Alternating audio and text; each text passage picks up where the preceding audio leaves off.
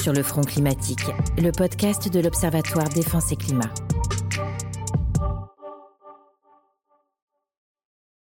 Hi, I'm Julia Tassi, the co-director of the Defense and Climate Observatory. I'm honored to represent the research fellows of this observatory as the host of this podcast. Today, it is our pleasure to interview General Middendorp, former Chief of Defense of the Netherlands. General Middendorp is a key spokesperson of the urgency to analyze and integrate the impacts of climate change into security and defense policies and practices. To do so, he is involved in many organizations, among which the International Military Council on Climate and Security as a founder and chairman.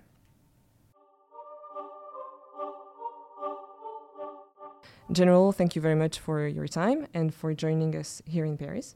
Thank you. It's a real honor to get this opportunity to discuss with you about climate security. And I will start with a rather personal question. And I wanted to know what was particularly influential in your understanding and your awareness of the climate security issue. When was it? Uh, what was your main mission at this time? And was there a eureka moment when you realized that climate change would actually be a security matter? Yeah. Well, looking back, um, I've been in the military for 40 years, and uh, I, I, must admit that climate change was hardly ever on the forefront of my mind. Uh, and I think that's the case for most military, not because they think it's not important, but because it's something far away and for other departments, not for them. Uh, my wake up call was in 2009 when I was a commanding officer in the south of Afghanistan uh, in a province called Uruzgan.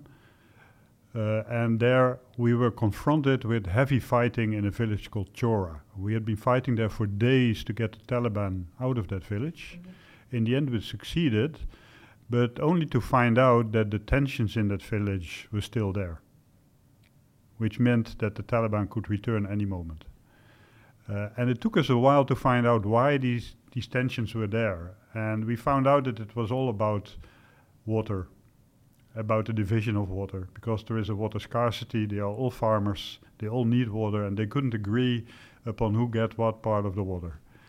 So we flew in some um, water managers, people who are more experienced in negotiating solutions, and uh, they negotiated a solution that was satisfying to all the people there. And from that moment on, the village was stable. The Taliban could not return. And a year later, I could walk through the main street of Chora with our current king with very limited protection, which shows how it's completely turned around, which also shows that building security is not only about military victories, but also about solving the root causes of that friction. And in more and more crises, I found out that one of those root causes is the climate. And I've experienced that in Iraq, where uh, IS occupied the Mosul Dam and used the, the control over water as a weapon over the population to influence the population. I saw that in Somalia, where the droughts pushed the people away from their homelands and they hardly had a choice on how to survive and uh, sustain their families and were driven into the hands of uh, piracy. So we were fighting piracy, but we were, in fact, we were chasing farmers, poor farmers and fishermen. Uh, but the root cause was completely different, had, had to do with the droughts. And in Mali, we saw, we saw the same thing. Uh, the, the enormous droughts in the north took away the perspectives of the Tuareg tribes in the north and kind of drove them into the hands of extremist organizations. Uh, so in many crises, uh, I realized that the, the droughts and the climate circumstances um, act as kind of a risk multiplier and kind and shape uh, the security issues that we are dealing with. But I didn't connect that with climate change at that moment because at that moment you're only just solving the problems of that moment, and climate change is something far away. Uh, but I made that relation when I became a chief of defense and was looking at how to further shape the organization to the future. And I came to the realization that climate change is one of the determining factors of our future security environment. If climate is deteriorating uh, according to the scenarios that the IPCC and others predict, then that would mean that this world risk multiplying effect will only increase. Uh, and it has an enormous disrupting effect, especially on the fragile countries around Europe, which means that we can expect more conflicts within those countries, but also more migration flows as a result of that, and also more breeding grounds for extremism and for organized crime. So for me, climate change is one of the one of the determining factors of our future security. Uh, I have so many questions to ask based on what you just said. Yeah. A par part of what you said is that um, climate change is both as the roots of some conflicting situation or a threat multiplier, so yeah. really, um, really putting pressure on a fragile situation. And now that there is this awareness, I'm, I'm not saying that everyone is aware of this topic at all, but this awareness is growing. Uh, we have more and more people that are sensible to this situation, um, that are considering climate change indeed as a security matter. Starting from your experience, how this awareness grew? how did you see people getting interested in that topic? And how did you also encounter maybe um, difficulties, yeah. um, you know, sharing this message? And another question that I have based on this first one was once you convinced the military that was a security matter, what's next? You know, um, how do you work to address this issue? Yeah. So that's a yeah. two-side question. A double question, yeah. Well, let me first stress that it's not a security matter, it's also a security matter. Climate change is, of course, a much bigger problem, and I certainly don't want to securitize climate change, eh? but it does have a lot of security effects, and I do think that the military uh, can contribute to solving it. Uh, but we'll come back to that later. Um, in the beginning, uh, when I was still a chief of defense, I addressed this issue in the Halifax conference in Canada, mm-hmm. uh, and later in the Planetary Security Conference in The Hague. And, and I believe that I was the first active serving general to publicly uh, explain the connection between climate and security, which was a big shock, especially in my country. It was in the run up to elections. And climate change was kind of a, a left wing topic, Green Party topic. Uh, and I came from defense, and defense is more seen as a right party topic. So it was a big shock that somebody from defense was explaining that climate change, which is a left wing topic, was is important, that we need to take care of that. Uh, so there was a big debate in Parliament. My minister was called to Parliament to explain what I was talking about and if I was talking on behalf of the cabinet. And so a lot of fuss. Uh, the media jumped all over it, but also the environmental groupings. They were uh, shocked because they they thought that I was hijacking their topic they, they thought that I was using that topic to increase defense budgets. so they were also upset. Uh, and they uh, warned me you should not securitize it, etc. Uh, but within a week. In, in which year? That was in 2016. Okay.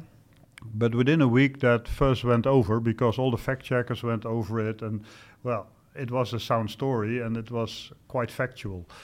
Uh, and interestingly, within the military, there was no discussion about this because all the all the soldiers had experienced the same thing as I had experienced in those missions and saw the logic of this relation. So within the military there was no discussion, but outside it was a big shock.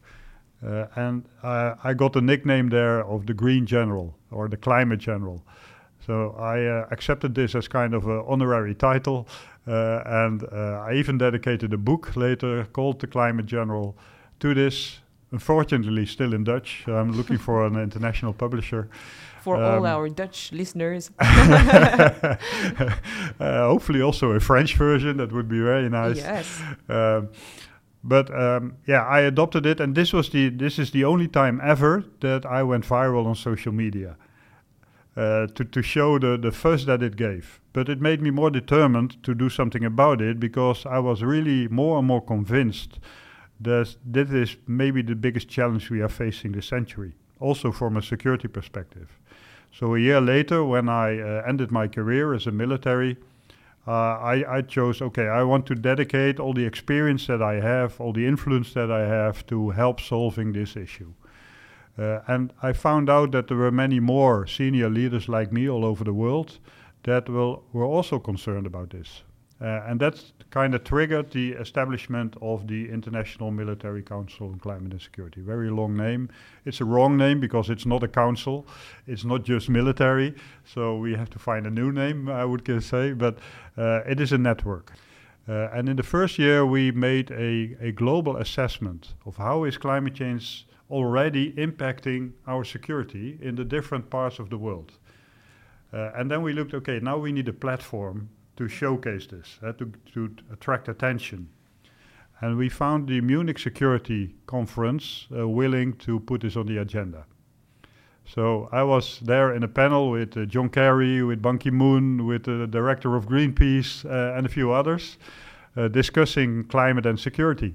So that and shows the difference between uh, 2016 and the year where the Munich yeah. conference accepted to have climate yeah. security on the agenda, which was 2019. That was 2020. 2020. So yeah. in, in four years, the agenda really changed in terms of security. Well, we got it on the agenda, but in the in the security community, this topic was not recognized. Eh? But because we got it on the agenda of the Munich Security Conference, which was for the first time in their history that they ever talked about climate.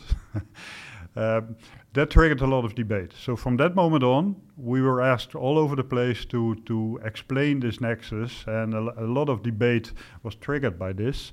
Uh, and also, uh, meanwhile, we were doing a lot of research on the topic. So in the year after that, this awareness grew within the EU, within NATO, uh, but also wider outside uh, the more Western countries, uh, also within the UN. Uh, and yeah, a year later, I think it was more accepted as a fact that there is a security angle to this and that we need to deal with that, which is quite rapidly. Yeah. Uh, which is good. Uh, it's not only because of us. Uh, it's I think it's because of a broader movement. More people have been working on this, uh, but that meant that we can now shift our focus from building awareness towards building understanding, uh, and from there to building solutions and solutions in the sense of okay, what can the security community contribute? What could be their role in addressing climate change? So, so that was really clear on, on the shift or on the slow awareness that, that is now uh, rising in, uh, in the security community. Um, and I think the way you experienced that topic is really unique because you were one of the first one to talk about that topic. And now the second part of my double question was how to ad really address once we convince well, here in the Munich Security Conference, the security community that climate change is also a security problem. So you mentioned raising awareness, you mentioned building understanding. So that's what we do, and that's what's going on for a yeah. few years now, for a few years. Um, the next step is, um, and you said identify solution, yeah. but how to address this topic of, yeah. of, of climate security? Well, it starts with this awareness. Uh, people only change when they feel a need to change. Uh, and uh, you don't feel the need without being aware of a problem. Uh, so that's where it starts. And this awareness is something that we need to continue building. We can shift to solutions. And, and I think there are different roles that the security community can play. Uh, first of all, they can uh, help on the forecasting side. if we all recognize that climate change is an important accelerator of conflicts, then every intelligence analysis should include the climate factor. Because if you don't include it, you don't understand the conflict. Uh, and this, this is a main message to the intel communities.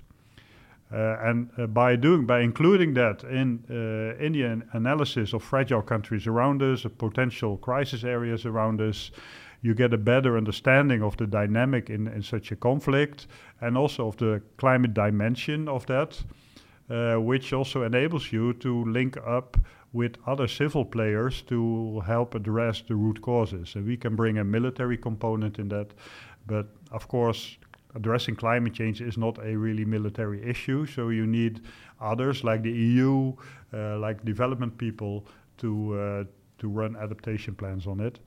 But it starts with with analyzing it and including that in your intelligence side. And by doing that, we can also help and support broader whole of government forecasting. Uh, so we can can help to get a better understanding of the, the what kind of effects climate change brings to us, and we can fill in the security dimension of those effects mm-hmm. and build a, a, more comprehensive picture. A second role that we can play is on mitigation. The defense organization in any country is the biggest polluter of a country. I'm ashamed to say that, but it is it is a fact. Yeah, there is no company uh, in most countries. There is no company that is polluting more than the military. We have an enormous number of, of ships and airplanes, etc., and we produce a lot of uh, CO2. Uh, within the government, most governments, we produce more than 50% of all government emissions. Uh, so, in that regard, there is a responsibility that we need to take. Uh, and there is a lot of resistance against that within the military because there is a concern that it will only cost more money mm-hmm. and it will affect the operational effectiveness of units. Uh, if you have to go to electric tanks, then probably the range of the tank will be less than the current tanks. Uh, and uh, for, for planes and, and ships and vessels, it's even more. Uh, so there is a concern that uh, we, we shouldn't move that way because it will diminish our effectiveness. Uh, but here I say, well, let's turn it the other way around. Uh, the military has always been on the forefront of adopting new technologies. We are now at the forefront of uh, a wide range of new green technologies that have a lot of potential. Why not embrace that? Why not see how we can use that as a military? Uh, if you can use these green technologies to make units more self-sustaining, then we don't have to supply them in the way we are supplying them now. And I have run more than 20 operations, and logistics is the biggest cost driver of any mission. Mm-hmm. Logistics is also the biggest risk factor of any mission. So if you can use green technologies to lower your footprint and to reduce your logistical burden, then that will be an enormous operational benefit. Uh, and if you can, through electrification, for instance, build vehicles that are more silent, then that also has an operational benefit. If you can build vessels that are more self-sustaining so that they don't have to harbor uh, every day or every few days, then also that also has an operational benefit. Uh, so I would say look at the potential that green technologies bring us and work together with the defense industries to find next generation solutions using the potential of those technologies. And uh, on, on the smaller capabilities, we can use the current technologies immediately. Uh, if, a, if a civil car can drive on electricity, why can't a military car drive on it? Uh, but for the larger uh, the bigger vessels and uh, the jet planes, that's of course harder. The technology is not there yet. So there we need to invest in research and development and see how we can come to more uh, sustainable solutions together with the defense industries. So that's on the mitigation part. But there is also uh, an enormous adaptation part. Mm-hmm. And adaptation as an internal side and an external side. Internally, we need to protect our infrastructure against natural disasters, against hurricanes, etc. Uh, we, we both have a presence in the Caribbean. We both uh, have suffered under the Hurricane Irma, uh, destroying the whole island of uh, Saint Martin. Uh, and so we know the impact of it, which means that we also know that how important it is to to protect vital infrastructure against these influences. And in the Netherlands, half of our population lives below the sea level, so we know the importance of protecting the population and our vital infrastructure. And that's also the case for military installations that are often in coastal areas. Um, but secondly, also internally, uh, we need to look at how can our soldiers work in all climate circumstances. Uh, we, we, we have to work in temperatures up to 50 degrees Celsius. Uh, how can they survive there? How can they maintain their operational readiness in, circle, in, in such uh, circumstances, which means that we have to develop new kinds of clothing with uh, ventilation systems integrated into it and uh, and, and, look at new technologies to, to help them be maintain their operational readiness in those circumstances, which is also the case for our future uh, tanks, our future vessels, our future airplanes. Uh, so we have to make to climate proof the organization, and that's the internal side. The external side is about supporting adaptation programs in the fragile potential conflict countries around us. Uh, avoiding is better than solving.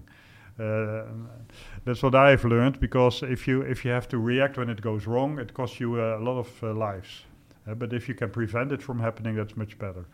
So if we can help build resilience, especially in Northern Africa and the Middle East, by partnering with those countries, by helping the militaries in those countries to become more climate resilient and be able to, to deal with the effects of climate change, uh, by supporting adaptation programs uh, so that uh, they can avoid climate change leading to uh, more insecurity. Uh, I think we should do that. And you, you talked about comprehensive changes, um, so global uh, changes, and Mhm. um, one particularity of, of the problem of climate change is that it's global and everyone should act. So, um, if I try to sum up what you said, and it's a lot, you said a lot, but you see the, the military as both um, a, a key stakeholder for resilience and a catalyzer for innovation. Mhm. But when we talk about climate change, we also talk about more systemic change. So, do you see how the military can get involved in a rather really systemic change um, and and be part besides innovation because innovation is part of this systemic Yeah. change. But besides innovation, how could the military be involved in in a rather global change of the system in which we live, but the system which causes the problem? Yeah. Yeah, that's a good question. A very hard question also to find uh, answers to that. And I think that's a role that the military could play to help security proof adaptation programs. All right. Uh, to bring the security dimension into those programs and make sure that all these adaptation efforts don't lead to insecurity. Uh, uh, but also see how we can include the local security institutions in those fragile countries, how they, how they can become part of the solution. Uh, and we can help doing that by partnering up with those uh, institutions and, and, and, and helping them to become part of the solution. So it's, it's, yeah, we cannot solve it. Uh, we, we cannot solve the problem, but I think we can contribute in, in the ways that I described. Um, and now I would like to, to go to a rather more specific issue, which is uh, the water scarcity. Mm-hmm. Um, I've heard you talking about that um, uh, before, and you mentioned at the beginning of this interview um, that the water problem was at the core of the issue in Afghanistan and your experience in Afghanistan. Yeah. And it's directly related with, uh, with climate change, because Yeah. climate change will have an impact on water accessibility and availability. So, could you please get more in depth into that Yeah. topic of water scarcity, how you see it, maybe what worked on, uh, if you worked on water scarcity, and um, if you felt a change this summer or in the past years, because here in France, um, this summer, so summer 2022, has been really particular because we Yeah. had a lot of droughts. So we Yeah. realized that climate change and water availability could be a security issue. Yeah. Um, th- so that was the French eureka, but maybe the Netherlands had been uh, faced with that issue for a longer time. So Yeah. talk about that water scarcity issue. Well, the fact that uh, French villages were uh, closed off water, didn't have any water coming from the from their taps in the in the in the houses, uh, only shows how how close it's coming, eh? uh, how nearby it is. Uh, also, even in the Netherlands, we have a very moderate scenario in the Netherlands, uh, and the water is uh, our oldest friend and our oldest enemy. I would say that climate change is all about water. Uh, so climate change brings uh, temperature rise. Temperature rise means that the snow is melting all over the world. The polar caps, uh, the, the Arctic area will be, the snow will almost be gone within several years from now. So it's very rapidly. But all over the world, we also see changes in precipitation patterns. Uh, so for me, climate change is all about water. Uh, and the solution to climate change is also about finding solutions to secure access to water and access, uh, and with that, access to food, to ensure food security. Uh, so that makes water for me uh, the central point of climate change. And water scarcity could also be um, a dispute matter between countries. Yeah, absolutely. Um, and it could also both be a dispute matter and a dialogue arena. Yeah. Because in some conflict sit- conflicting situation, um, it could be one way to get both stakeholders Yeah. at the table Yeah. when they have to, well, discuss and, and try to find an agreement to make sure their population is Yeah. not in water stress. So, did you encounter such situation, or do you? How do you feel that this topic is really unique because it's both an issue and a solution at the same time? No, I completely agree. And managing that is very hard. But um, the the opportunity in it is that water scarcity is a problem for all of the people in the country. Uh, so whether they like it or not, they need to find a solution together. Uh, and there is a very interesting program called the Water Peace and Security Program. Uh, and and they have done uh, cases in Iraq, in Africa, and different African countries, on on how to manage water uh, uh, when it is very scarce. And, and by building that understanding, they're, they are also building kind of a common ground to come to solutions on how to divide uh, that water. So that's a very interesting mechanism that they use to uh, to come solutions on uh, on on water. Um, and and I, I think that that is needed because often it's not only the case that there is a scarcity, but also the case that there is a lot of dispute over access to water, uh, and especially in rivers, because rivers run through different countries, and uh, the River Nile is a very famous example. Uh, the whole population of Egypt uh, lives on the River Nile, uh, depends upon on, on the water of the river, and Ethiopia is building a big Renaissance dam controlling uh, the flow of water to Egypt, which of course is a big dispute between the two countries. Uh, but it also brings them together to, to find a solution that both countries have sufficient water.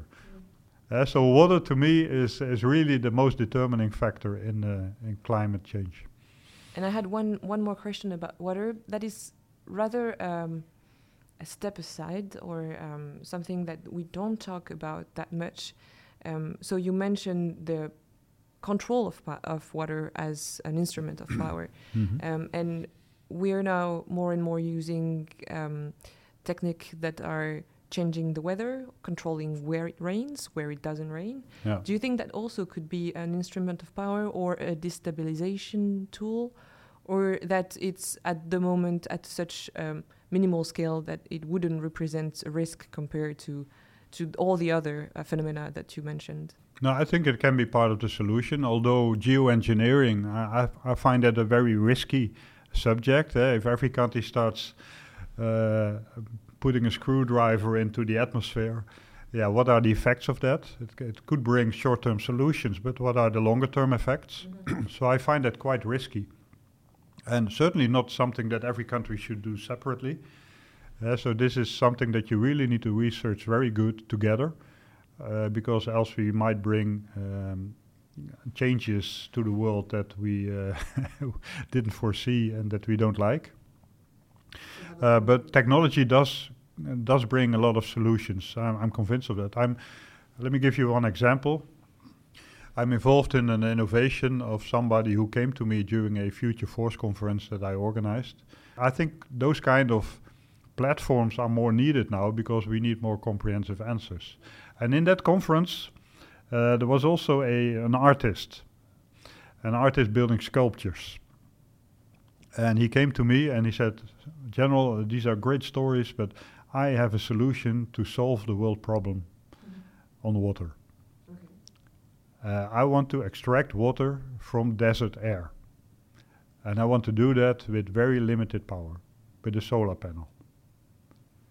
And he was talking for 10 minutes, very enthusiastically, and I, I couldn't say one word because he was full of it. In the end, I wanted to gi- wish him good luck. But then I thought, well, what if this, if this works? Just imagine if he can make an invention that can produce water in the desert, then all those villages there can stay where they are, don't have to migrate. They don't. Uh, they can sustain their families in the ways they have been doing until now. So it can prevent a lot of insecurity from happening. so I said to him, "Okay, I'll offer you an opportunity.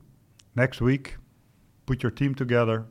We uh, put you in a plane. We bring you to Mali, in the desert, and you can test your device."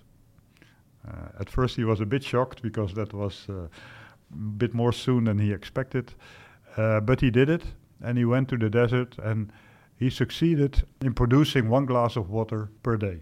From a sculpture? With a very small device, with one solar panel, to extract that from the from the air. So that the invention worked, and he was inspired by a, a can of cold soda that you put on the table in the summertime. And on the outside of that can, it, mm. you see all kinds of condensation drops. Uh, so the air, the warm air around it, condensates on that can. And he was inspired by that. and he thought, I want to use that principle to produce water.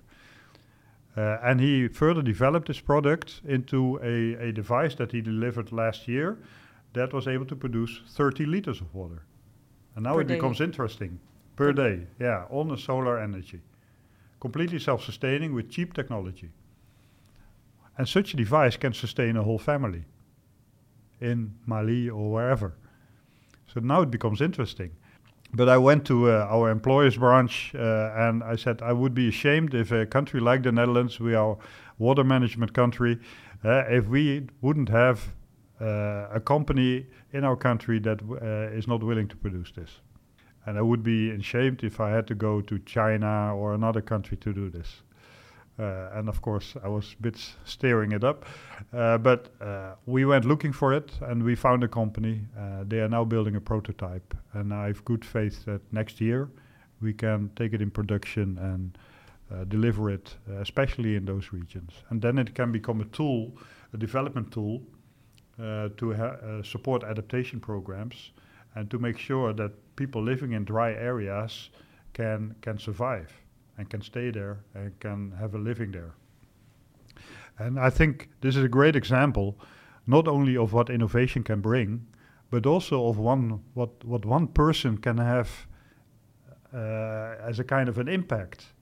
And that's my call to the private sector: open the doors to the young innovators, open the doors to the startups, and and try to look at the potential of out-of-the-box solutions, uh, because we need really new solutions. We need to find new ways of producing water, food, and goods. And that means that we need to move to circularity. Uh, so, my call upon all the private companies is focus your innovation on circularity. Make yourself less dependent upon natural resources because they will become scarce, they will become very expensive, and there will be more and more competition over those resources with all the effects connected to that. Uh, so, if you want to future proof your own company, innovate on circularity, and make sure that you are more independent from those, from those resources. And then we can sustain 11 billion people on this planet. So I'm positive that we can, but we do have to make that shift. We have to leave the industrial age behind us and the way we have learned to produce behind us and move to the to the age of circularity. But I think that defense, coming back to defense, can be a platform for that innovation. Uh, the, many of the innovations that we now use also in our civil world origin from defense. Uh, the internet is a defense invention. Uh, the zipper, uh, the microwave, you name it. I uh, knew so about the internet. I didn't know about all the others. Yeah, the GPS. Uh, so if, uh, if, if defense starts embracing green technologies and starts looking at the potential of green technologies, and the U.S. is doing that, eh? they are building, for instance, uh, very small nuclear reactors that can sustain a, a village or a town, but also a military base. Uh, so these kind of innovations within the military are dual use, can also be used outside the military. So I think the military can play a role if they start looking at how can we become more self-sustaining in the way we operate and what technologies should we develop to become more self-sustaining. These same technologies can also be used in the civil sector. Uh, if we build naval vessels that uh, don't have to resupply constantly, that can be more self-sustaining, then that can also be used in the civil shipping industries. Uh, so in that case, I think defense can be a platform for innovation. And and I wanted to ask you, how do you see the future? But but you just said that to future-proof something or, or a company yeah. or, or an organization, it requires innovation, circularity. Do you have something to add in the way you envision the future, apart from all the thing you mentioned about the the future of the industrial or the productivity system? It, it's an enormous adaptation process, and also we as consumers need to change. Uh, we need to change our behavior. We need to change our demands. We uh, we need to be more aware of the the ecological footprint of everything we do. And once you become aware of it, you can make more choices and diminish, uh, minimize your footprint. uh, but we also need to find through innovation ways that we can maintain that level of welfare that we have and prosperity that we have in a different way. Uh, that we can still fly to our holiday, uh, but in a way that we are not destroying our planet. Uh, and so a large part of the solution is in uh, behavioral change, and we can all do that. Uh, but that will not solve the complete problem. Uh, another large part is, part is in, in innovations to build more um, circular solutions. And the example I gave you on water is a completely circular solution uh, because all the water he produces out of the air. And in the air there is much more water than in the ground. We hardly we don't recognize that, but all the water we extract uh, will at some moment evaporate again and go back into the air. So it's it's not damaging anything if you use it that way. And we need more of these kind of uh, innovations. So the, the final word of this interview would be circularity and innovation. Yeah. Um, thank you very much, General, for, for this interview, for coming here, and for sharing with us all those visions of the of the future uh, and your experience and how you you raised awareness and you you will continue raising awareness about uh, climate security. Whole new topic. It's uh, new in the term that uh, it's been on the table for less than 50 years, but but uh, a topic that we'll have to tackle together. And um, I'm honored and I'm really happy to had had this discussion with you. Thank you. You're welcome. Allez plus loin sur www.défenseclimat.fr. Ce podcast, développé par l'IRIS, a été rendu possible grâce au soutien financier de la Direction générale des relations internationales et de la stratégie du ministère des Armées.